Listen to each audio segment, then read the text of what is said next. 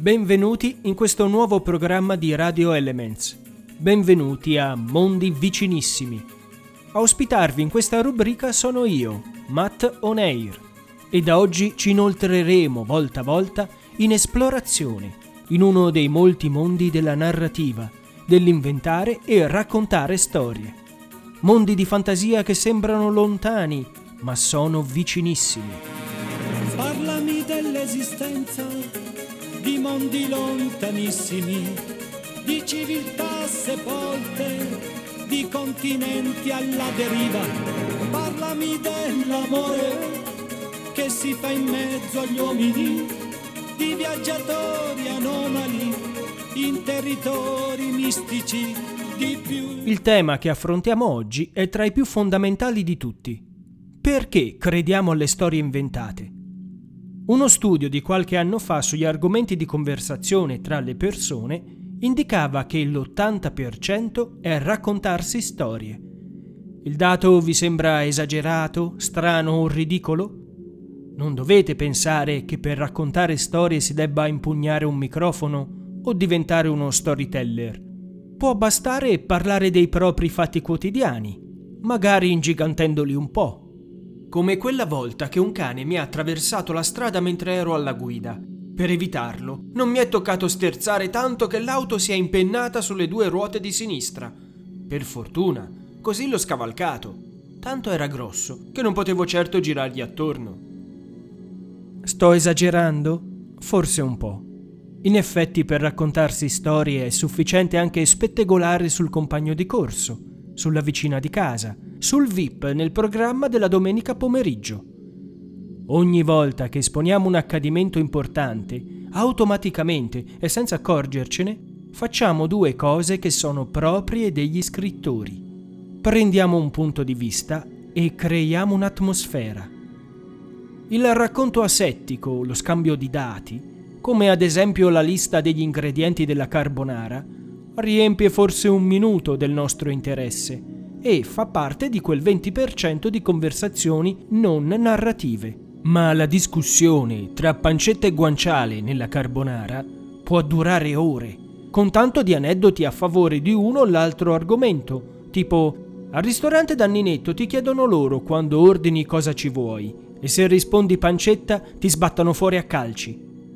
Amiamo ascoltare e credere alle storie, perché l'uomo, anche quando non vuole, si confronta si difende e impara perfino, raccontando storie vissute. Il passo a quelle inventate allora è breve.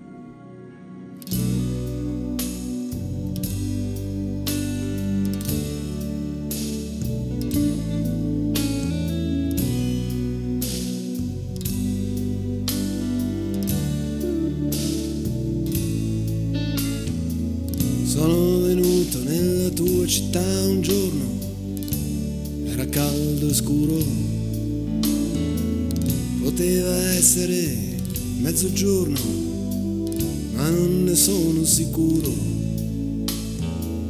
Avevo tempo da perdere,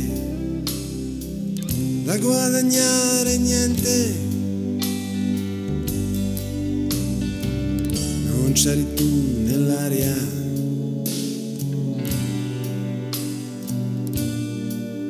sensibilmente.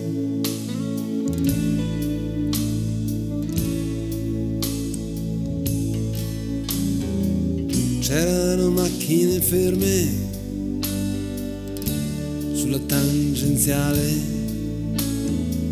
e occhi al finestrino che respiravano male.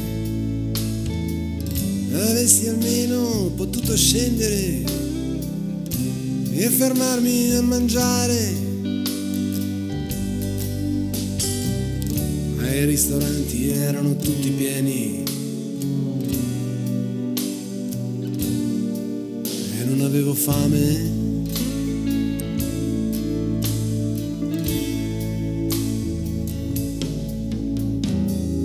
E sono entrato in un portone e dentro un grande ascensore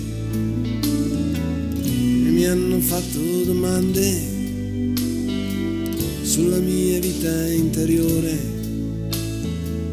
ed in qualcuna delle mie risposte c'era il tuo nome. Mentre la tua città prendeva fuoco sotto il sole.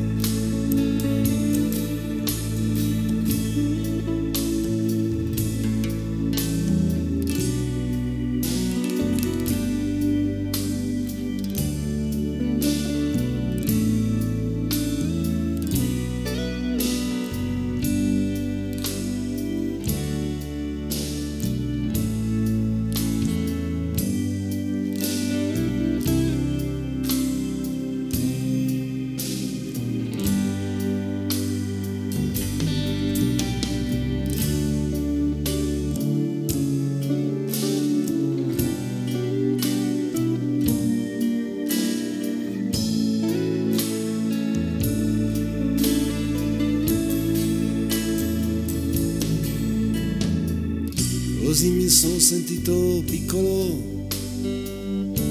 come un chicco di grano quando ho guardato la tua foto sul muro ed ero già lontano. Tu sorridevi a qualcuno qualche anno prima ed io ho pensato sarà meglio lasciare questa città prima che sia mattina.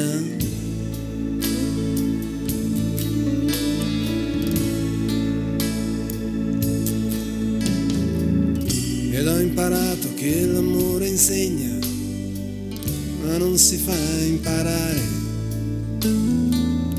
Ed ho giocato a nascondermi e a farmi trovare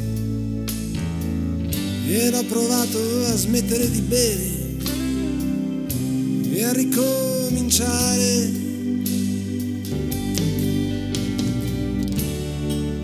E sono stato bene.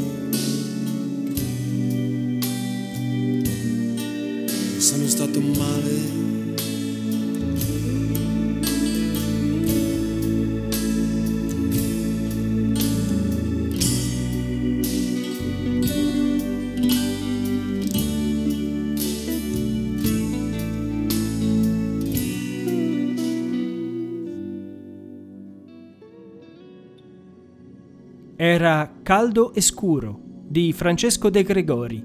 Il titolo forse non è riuscitissimo, ma in compenso l'atmosfera della canzone rimanda molto bene il senso di sospensione di una giornata estiva afosa, di una città dai ristoranti chiusi e di una storia d'amore finita, ma non del tutto chiusa.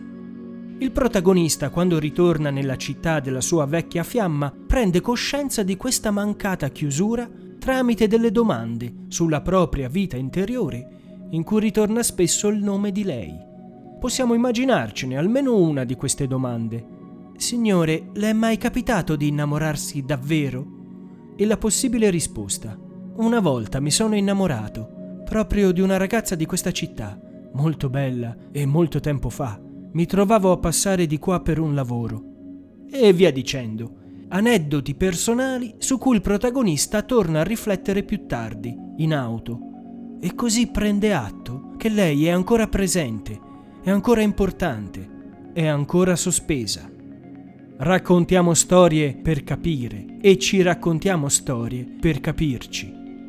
La vita di ciascuno di noi può essere anche molto interessante, ma in gran parte della narrativa esistente succedono cose che non accadono o non possono accadere nella vita di tutti i giorni. E lo sappiamo bene, perché ogni uomo sano di mente sa distinguere tra realtà e finzione.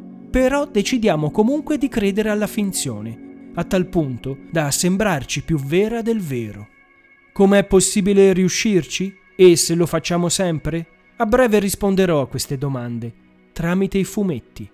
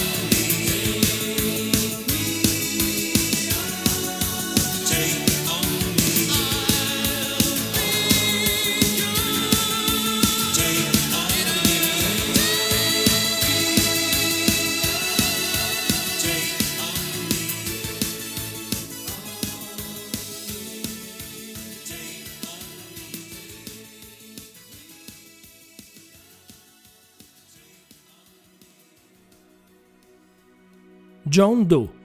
È un fumetto edito in Italia dal 2003, inizialmente per Eura Editoriale.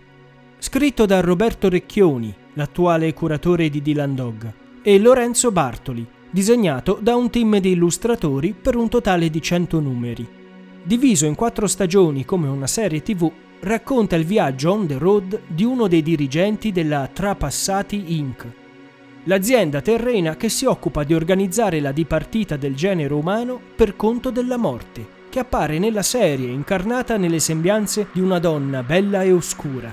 Al suo fianco gli altri cavalieri dell'Apocalisse, guerra, pestilenza e fame. John Doe sa di essere un vero figlio di buona donna, come lui stesso si definisce, e gira col suo completo alla moda e il suo profilo che lo fa somigliare a Tom Cruise, facendo innamorare decine di donne, tra cui l'incarnazione stessa del tempo. Una sera, rimasto a lavorare in ufficio, scopre una vera e propria truffa aziendale. La morte sta imbrogliando sull'ammontare dei defunti per avere più anime a disposizione al momento dell'apocalisse. John Doe, che ha tanti difetti, ma sul lavoro non transige, ruba allora la sua falce più potente e si dà alla fuga, deciso ad affrontare anche i cavalieri dell'Apocalisse per riportare l'ordine alla Trapassati Inc. Particolare come trama, no? Se non che, nel sesto numero della serie, nelle fauci della follia, quando questa storyline è già avviata, ci viene mostrato il nostro eroe in un manicomio, in camicia di forza, dentro una stanza imbottita, e i vari secondini e dottori dell'ospedale sono morte, tempo, fame, con altri nomi e altri ruoli. Su questo piano della realtà, ogni volta che il paziente Doe si addormenta, subentra la storia on the road a cui eravamo abituati. Quale delle due sarà la vera realtà del personaggio? A tre pagine dalla fine, invece della soluzione dell'enigma, ci viene proposta questa scena. John Doe, in un'altra dimensione ancora, seduto su un divano in una stanza completamente bianca e mentre fuma tranquillamente espone direttamente al lettore questo concetto. Vi sentite confusi? Vi capisco. Nemmeno io ho le idee tanto chiare, ma sono felice di vedere che siete arrivati fino in fondo a questa storia, assieme a me. Immagino che una domanda vi stia frullando per la testa. Come faccio a capire qual è la realtà? È la stessa domanda che mi sono posto io ma l'unica cosa che ho capito è che non è possibile capire. Nessuno mi darà mai la certezza che io non sia ridotto allo stato vegetativo e che tutto questo sia soltanto un'illusione creata dalla mia mente. Ma del resto nessuno può dimostrarmi nemmeno il contrario. L'unica cosa che posso fare è credere. Nel campo della narrativa c'è un meccanismo che viene definito sospensione dell'incredulità. In sostanza è una sorta di patto tra chi racconta una storia e chi l'ascolta. Quello che racconta si prende l'onere di rimanere coerente alle regole dell'universo narrativo che ha creato. Quello che ascolta invece accetta queste regole e crede in quell'universo. Io ho accettato questo patto. Credo di essere l'ex braccio destro di morte. Credo di essere un uomo in fuga. Credo di aver ballato con tempo e di aver mangiato al ristorante al termine dell'universo. Credo di essere quello che sono. Voi potete scegliere di credere in me, oppure potete credere che io sia solo un pazzo in un letto d'ospedale e abbandonarmi qui. Non è importante. L'importante è credere.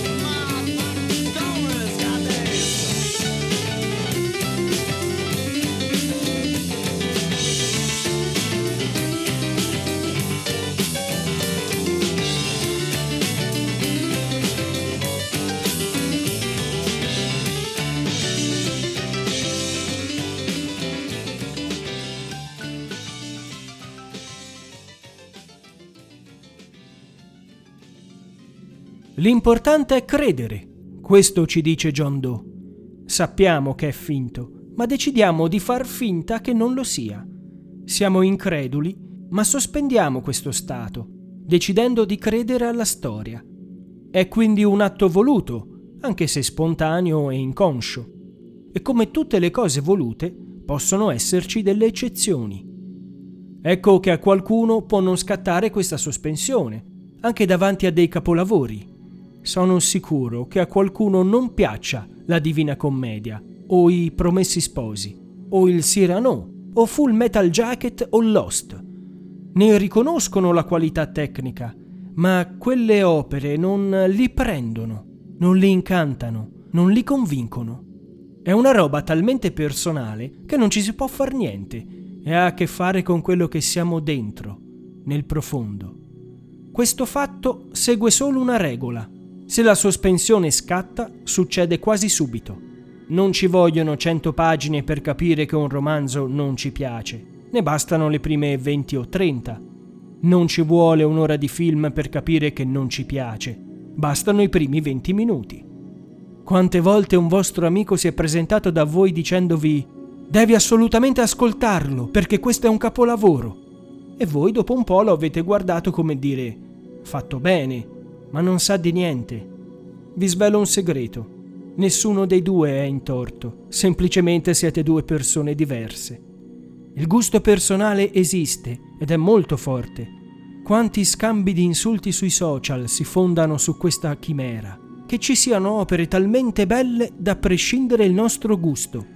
Invece, per fortuna, siamo sempre liberi di scegliere se credere o meno ad una storia.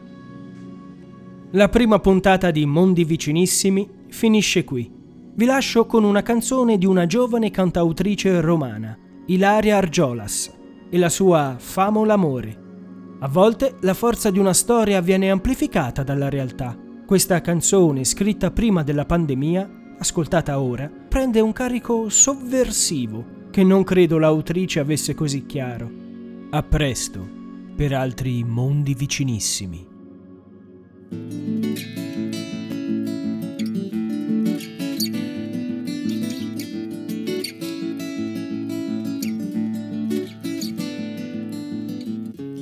Certe volte mi sento sola. In mezzo al casino poi ci si consola. Basta poco per imbrogliare la gente. Al niente si sente potente. Viva!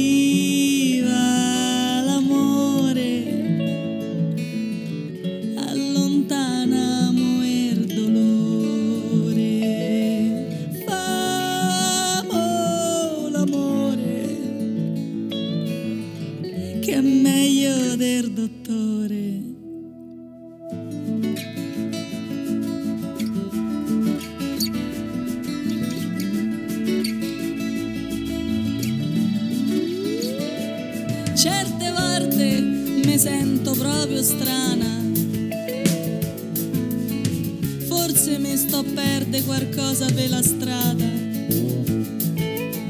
Manco più quel ragazzino al semaforo mi fa pena. Ma non è che niente, niente, sto diventando scema.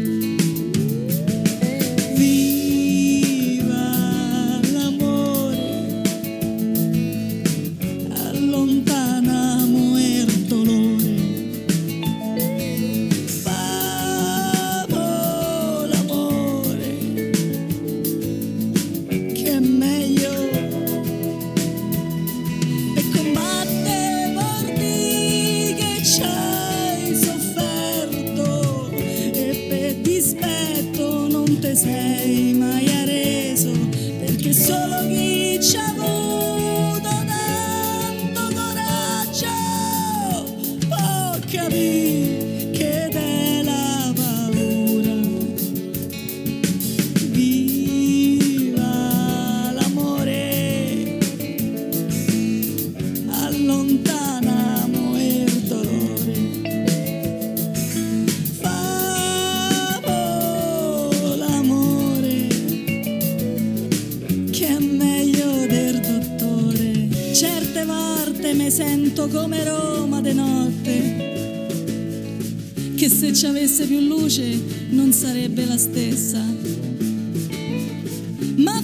vi si coraggio io pure leggo perché chi si ferma è perduto e chi è perduto non è perso.